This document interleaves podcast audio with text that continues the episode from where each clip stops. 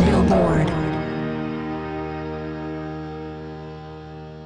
「ビルボードポッドキャスト MC の太田です。だけです。はい、えー先週は生田さんがお一人で、えーされたと思うんですけども、はい。去年の今頃も一人でされたと思うんですけども、そうですね。はい、あんまりやっぱり一人って難しかったですかあーちょっと、あのやっぱり難しいですし、あの、はい編集作業いっぱいしましたよ、私は。あなるほど。どれぐらい時間かかりましたあれ。いやもう3、4時間ぐらいかかって、ああ、なるほど。でパソコンが途中で止まってしまったので、ああ、すいません、あの、本当だったら0時ですもんね、公開。いや、まあでも一応決まってないんでね、あれ、 公開日。一応、明言はしてないんですけど、なんかでも、すごいいつもより遅くなっちゃいました、アップロードが。確かにそうだった気がしますね。はいはい。そういった理由だったんですけすどいままあ、でもそうですよそうねなん。です慣れない編集ですもんね。そうですね、いつも編集が毎回僕が編集してるんで。はい。うん、なぜかパソコンが止まってしまって、 そ止まってしまって、はいはいはい。いや、そういうのは編集作業にはありがちですよね。ま あ、音声ならともかくね、あの動画だったらさらに難しかったりしますからね。そのパソコンが止まるっていうのは。はい。いや、お疲れ様でございました。ありがとうございました。いやいやあ、でも、好きなブルーノ・マーズの話をしたんで楽しかったです。タイトルからしてそれがもう分かる もうなんか全開できてるなっていうのはタイトルから分かったんですけどえ、でもタイムリーな話題でしたよね。まあそうですよねあの新曲も出しましたもんね新曲出されて、はいラコステも出されて、はいファンは湧いたと思います。はいそうですねブルーノ・マーズとアンダーソン・パークですかねでシルク・ソニックですかねで、はい曲を出してたと思いますしねラコステっていうのは何ですかあのえっ、となんか服のブランドの名前です。アディダスとか、ラコス テ。いや系あそ統れはは違分いかるますけど、そそうれはい分うかるんでそすうけいどう感じ。はい。それは分かるんですけど、あの、はいそれでなんかブルーノ・マースのなんかうん、コラボの中が出たんですかそうです。ブルーノ・マーズがデザイナーとして、なんか自分のあのコレクションを作ったんですよ。えー、なるほど。やっぱでも海外のさ、そういったももはやセレブリティなアーティストってそういうことをやっぱやりますよね。そのファッション服ブランドとファッションブランドでやったりだとか、そういうとこまあ、ろにそうですね。力入れますよね。あの香、水か服かみたいな。 今週やったかな、トラビス・スコットが酒を出しましたね。あ、本当お酒を、カクティという酒をね、あの出したんですけど、まあ、フルーツフレーバーなお酒なんですけど、はい。はい、そういうのを出して、で、しかもそれに合わせて、フーディーとか T シャツとか、キャップとかも売ってましたけどね。うーん、はいそういうことしますよね、やっぱり。やっぱり何かしら売れますしね。高くても売れますしね。そうですね。あの、一回買おうとしたんですけど、高くてやめまやめましたけど、おいや高くてやめたんですよ。あうの、ん、なんやろ、商品自体は別にそんな、まあ、妥当かなと思うんですけど、送料ですね。あの、僕あの場合は、送料でこんな取られるかと思ってね、ちょっとやっぱためらいましたね。あ、うん届くのも遅いし。届くのは4、5週間かかって、送料だけで3000円ぐらいかかるとかね。 3000円か。 3000、3000なんかなちょっと待ってな。25ドルぐらいですね、だから。ああ、じゃあやっぱりでもそれぐらいですね。うん。これで服買ったら俺75ドルするやんみたいなね。うん。 75ドルってもう1万円やんと思ってね。T シャツ1万かと思ってやめましたけど。サイズが合えばいいですけどね。返品したいとか、交換したいってなったら最そう悪だね。ね。だって、それもね、サイズのところね、SL、じゃあ SML、XL、2XL って書いてたんですけど、はい。俺らが思う L と向こうが思う L って違うじゃないですか。うん、全然違う。いやあんまり当てにならないっていうのもあって、ちょっとためらいましたね。はい。まあ、いろいろマーチャンタイズっていうか、っていうかもう、もはやそっちの方が力入れてるやろみたいなアーティストもいるんでね。はい、あれなんですけど。そはういで。すね。今年は特にツアーもできないから、グッズでうん。っていうのもあるかもしれないですね。はい。ということで、まあ、あと海外の話題だと、グラミー賞が3月の14日に、えー開催されたんですけども、現地時間のは3い月14日ですね、に開催されたんですけど、僕はちょっと見れてないんですけども、生田さんはいろいろ見たようで、あ、はい最初から見ました。はい。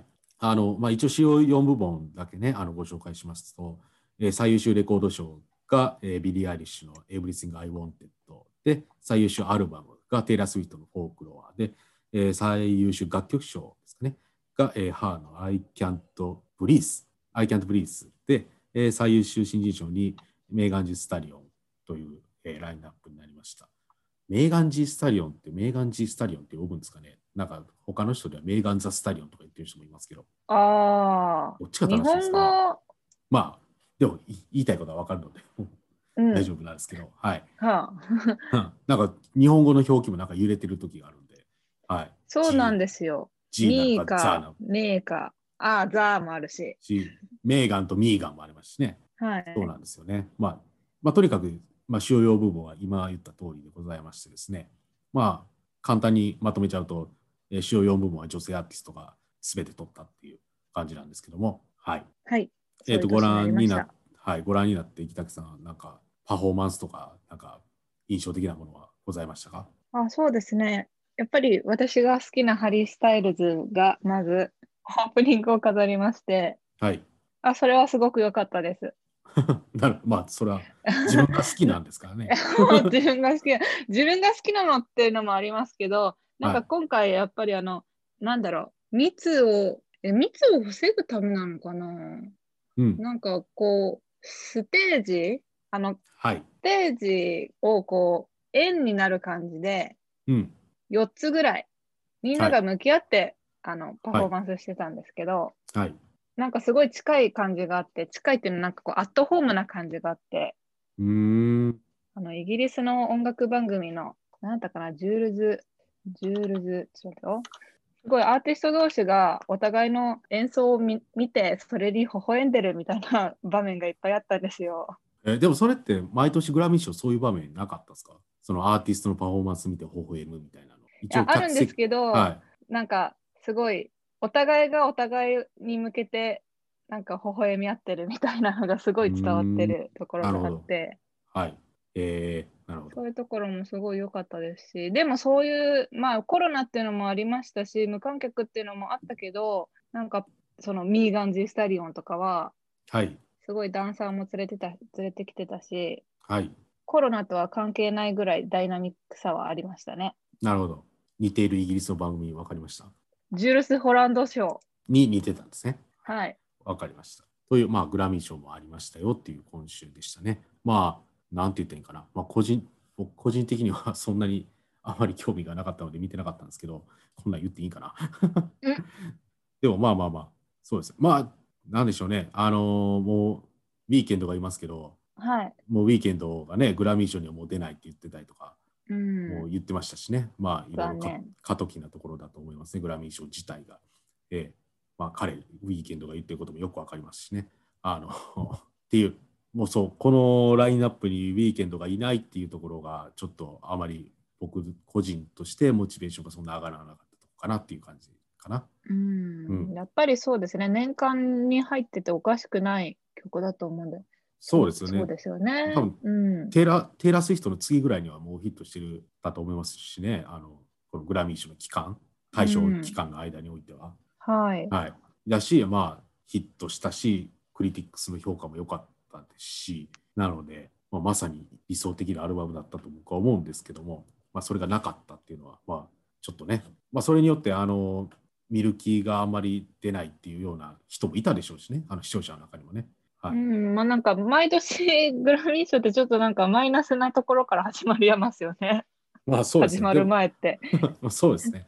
まあそうですね。でも、まあ、でもここ数年本当に顕著だと思いますし、それによってうんグラミー賞もいろいろなんか考えて、なんかいろいろ書いたりしてますから、はい、っていうところですね。まあこのグラミー賞と一般のリスナーのその壁っていうか、そういうのもなんかちょっと感じざるを得ない、ここ数年な感じですね。という、えーグラミー賞もありましたよっていう話題でございました。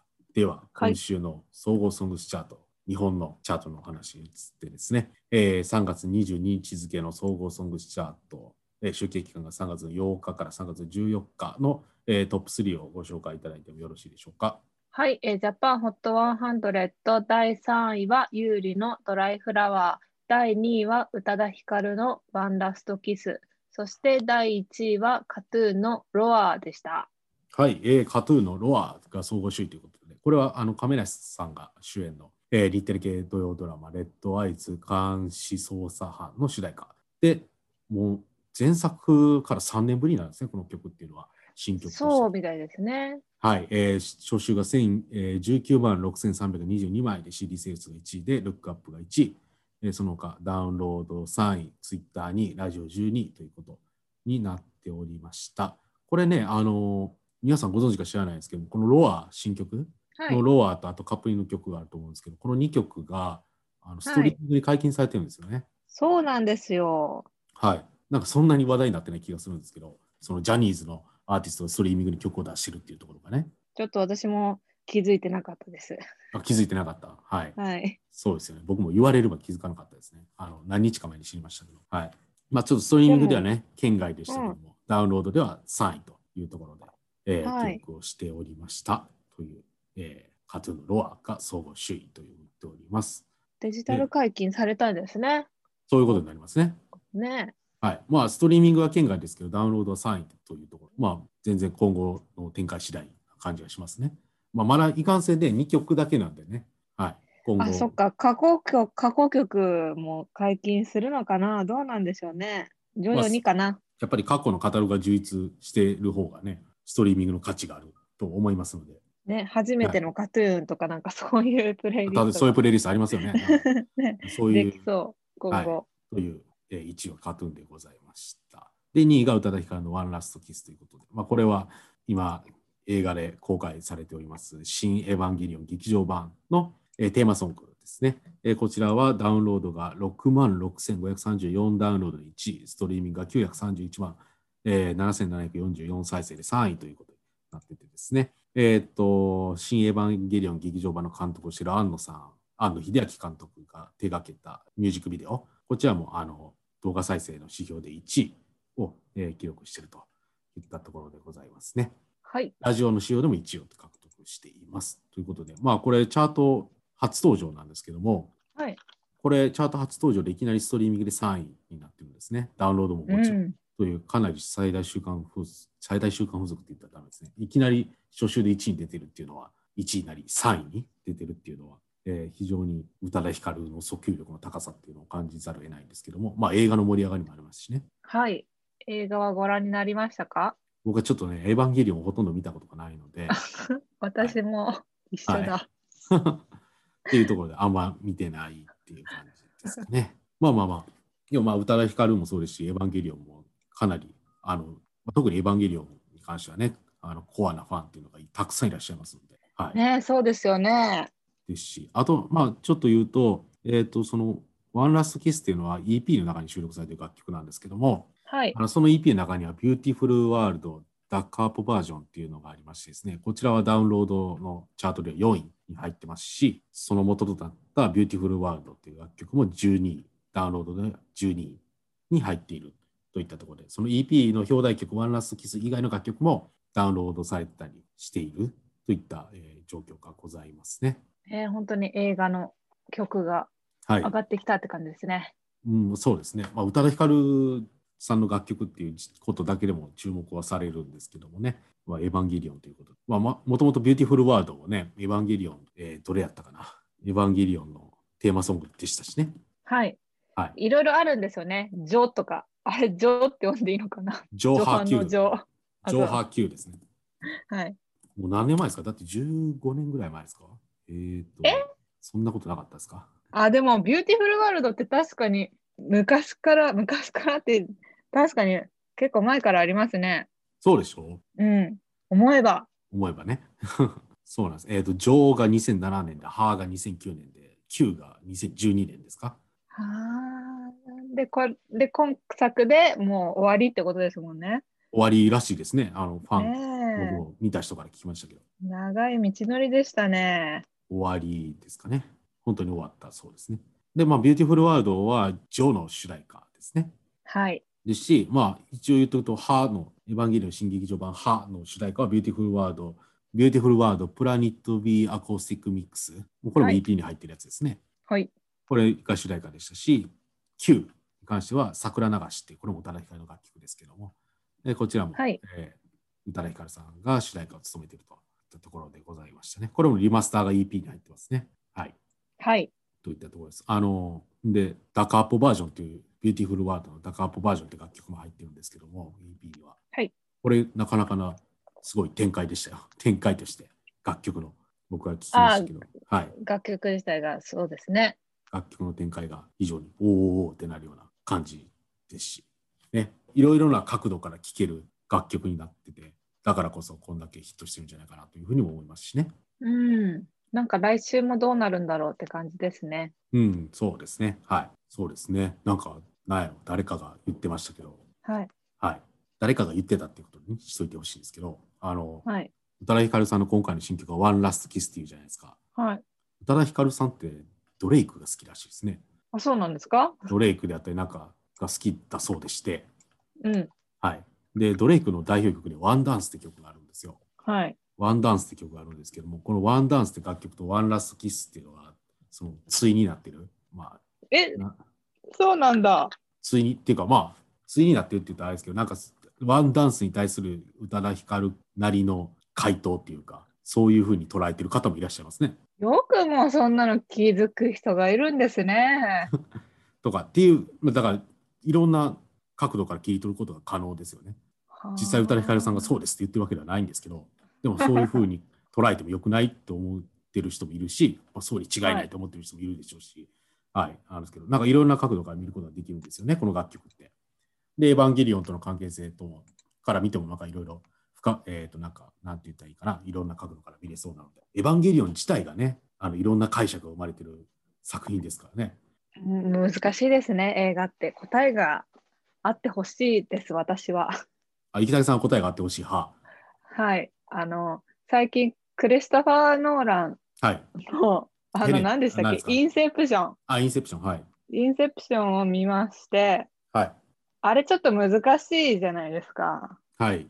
テネットもわからなかっあた。インセプションもわらからなかった。うんはないるほど。はいはい。 あの、バットマンしかわからない。なるあほど。の、あのもうわかるものにしてほしいです、できれば。ああ、そうですか。ああ、なるほどね。な、なんやろうね。難しいですね。あの、わかる映画もそれはそれで僕からしてみりゃつまらない時もあったりするんですよね。あの、へえ。はい、あったりするんで。なんやろ。っていうか、映画でわかろうって思うことはほぼ一瞬もないっていう感じのスタンスなので、僕は。僕はうね、ん。そもそもわかろうとも思ってない感じで見てるんで、あ、わからなくていい派ですか。 わかんなくていい。だって作ってる方にも分かってないパターンあるでしょ。パターンあるでしょ。とにかく作っちゃえって。うん。映像すごいやろうって。そうそうそう。とかね。このアイデアすごいだろうって、それでいく感じ。なんか、面白いシーンがあるかどうかは知らないですけど、すごいシーンはいっぱいあるなみたいな、だっはい。たりするじゃないですか。なんか、なんでしょうね。とか、話の筋とかあったもんじゃないなみたいな映画があったりするじゃないですか。でも、すごいなって思う時もあるじゃないですか。はい。あの、マッドマックスって映画があるでしょ。お、マッドマックス怒りのデスロードって映画があったじゃないですか。そ何年か前れに最近見ましたね。あ、最近見ましたはい。あの、炎のやつよね。うん。まあ、怒りのデスロード。あ、そうそうそう。っていう映画、あれ結構ファンも多い映画ですけど、はい。あれのストーリーなんてもう、むちゃくちゃじゃないですか。ストーリーむちあゃれくちゃでし結ょ。局確かになんで。なんかとにかく出発してとにかく出発して帰ってきましたって話じゃないですかはい。言ってしまえば、何はもしてないに等しいじゃないですかうんななんじゃこい。れいや、そんスなんじゃない、そんなんじゃないト。ーリーとしてなんじゃこれってなりませんでも一応悪者をやっつける感じじゃないですか。やっぱりあの、でもあれ行って正帰義っのてきヒーロー。でもあれ行って帰ってきただけじゃないですかまあまあまだからストーリーとしては非常に単純ですけどなんか映像がすげえからおおってなるみたいなねあ。うん。とかそういう楽しみもありますからあれですよね分かる分からないという次元で見ない方がいい映画ってありますよねっていうあーあ、じゃあそういう方もいらっしゃる。ああ、やっぱり人それぞれですね。なんか映画から教訓を得ようなんてほとんど一回も思ったことがないんで、 あのはい、っていう感じです。感じですね。あの一応ね、なんかどういう教訓を得ようとは思えないですけど、でもなんかどっかリアルに通ずるところあるんだろうなと思いながら見たりもしますしね。はい。はい、という、なんでこの話になって、あ、エヴァンゲリオンですね。はい。出かけるよ。 はい、という、まあ、いろんな、はい、憶測があるということで、いろんな推測やあ推推論測がある、が、はい、推測、考察があるということで、はい、はい、 2位ということで、これはしばらく続くんじゃないかなというふうに、今の話題を見てると思いますね。はい。はい、といった、まあ、総合ソングスチャートでございました。まあ、他もね、基本的に上位にキープしてるって感じなんですけども、えっと19位にですね、夜遊びの優しい彗星っていう楽曲がチャートにしててですね、これ前週が73位だったんですけども、ファーストテイクに出たんですね、確か。そうです、えー出られてました。これが、えーに出演されたっていう影響が大きいんじゃないかなということで、前週の73位から19位にえージャンプアップしてるといった感じになっております。では、はいアルバムのチャートに移りましょうかね。では、アルバム、総合アルバムチャートのトップ3をご紹介いただけますでしょうか。はい、えーホットアルバムス第3位はラッドウィンプスの10 Years 10 Songs 第2位はバッドアステンプル VS マテンローのヒプノシスマイクディビジョンラップバトルセカンド DRB バッドアステンプル VS マテンローそして第1位は宇多田ヒカルのワンラストキスでした。はい、さっきも言いましたけども、あのこちら EP に入っている曲だったんですね、ワンラストキスが。で、その EP が、えー総合アルバム首位ということで、まあ、EP の名前もワンラストキスなんですけども、えー総合アルバムで首位を記録したということになっております。えーアルバムとしてですね、えーダウンロード数が19,760でして、CD セールスが、えー、6万116枚というふうになっております。はい。はいで、2位にはヒップマイの最新作ですね、えーバターセンプルとマテンローが対決ということで、えーこちら CD セールスが8万3112枚で、CD セールスの仕様では1位だったんですけども、えーダウンロードは2576で、ルックアップは2位ということで、まあ、ここれもね、あのーチャートとしては非常にいい数字なんですけども、そうポインでトすとしてねの。。はい。はい。宇多田ヒカルのワンラストキスのダウンロード数がとんでもなく高かったので、残念ながら2位という形になったという感じですかね。あれですもんね。なんでしょうワンラストキスはアルバムとしては2021年にリリースされた作品では最高の初動スタートみたいだったみたいですね。なるほど。まあでもまだ3ヶ月ですからね。 まだ何とも言えないですけど。まあダウンロード数で1万9760ってもう2万ダウンロード近いってことですけど、はい。えーまあ、そんだけ出すっていうのはなかなかね、かなり高い数字ですね。はい。やっぱりダウンロードの高さっていうのがちょっと注目されるところですかね。はい。はいといった総合アルバムチャートになっておりますということで、総合アルバムチャートを見ていきましたけれども、まあ以上、今週の日本はこんな感じでしたという感じですね。えーはいとにかく、まあ、総合ソングチャート1位はカトゥーンでしたけども、宇多田ヒカルのね、えーチャートの躍進ぶりっていうのが非常に注目されるような今週のチャートだったって感じですかね。はい。はい、ということになっておりました。えー、まあ他なんかあるかな。じゃあまあ今週のチャートはこれぐらいということで、まあなんか告知があるかなあ、ありますね。これ、北さんから言ってもらった方がいいんですかね。はい。えー、ネクストファイヤー、鈴木鈴木さんが先日生ライブ、生配信してくださったんですけど、はい。今度は、えー鈴木鈴木さんのインタビュー映像が今週金曜日、19日金曜日の夜8時から、ビルボードジャパンの TikTok アカウントで配信されます。はい、20時から。はい、そうですね。は3い月19日の20時から、えーな配信されるということで、インタビュー映像ですね、今度は。はい。はい、インタビュー映像もなんですけど、まあ、先日のあのスタジオライブのあのはいパフォーマンス映像も少しはい流れますので、わかりました。ぜひお時間あるぜひ方、はい、無料でご覧いただけますのでね、えーぜひご覧いただけたらなというふうに思います。っていう告知くらいですかね。はい。では、えービルボードポッドキャストでございました。では、また来週もよろしくお願いいたします。それでは、さようなら。さよなら。